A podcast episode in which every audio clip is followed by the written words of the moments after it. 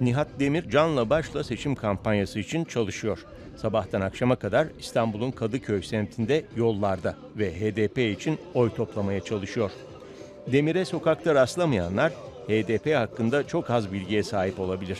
Türk medyasının çoğunluğunda HDP'ye neredeyse hiç yer verilmiyor. HDP Türk televizyonda hiç yok. Yani e, değil bir dakika bir saniye hiç HDP televizyonlarda yok Türk devletinde. Yani e, olanları da mesela bazı e, kanallarımız vardı işte e, hepsini kapattırdılar. Hepsi kapattılar yani. Gazeteleri kapattılar. Her gün coşkuyla e, HDP büyüyor, geliyor yani adım adım yani.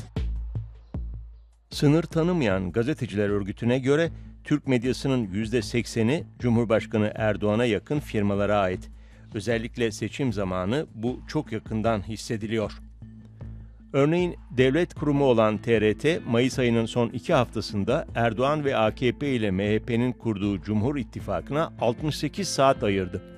Ama CHP'nin Cumhurbaşkanı adayı Muharrem İnce ve CHP'ye 6 saat, Meral Akşener'in İyi Partisi'ne 13 dakika ayırdı.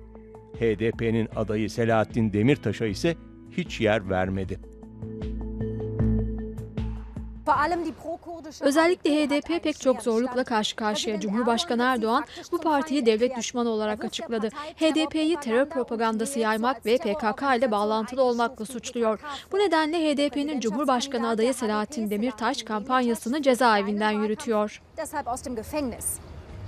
Demirtaş 18 aydır tutuklu.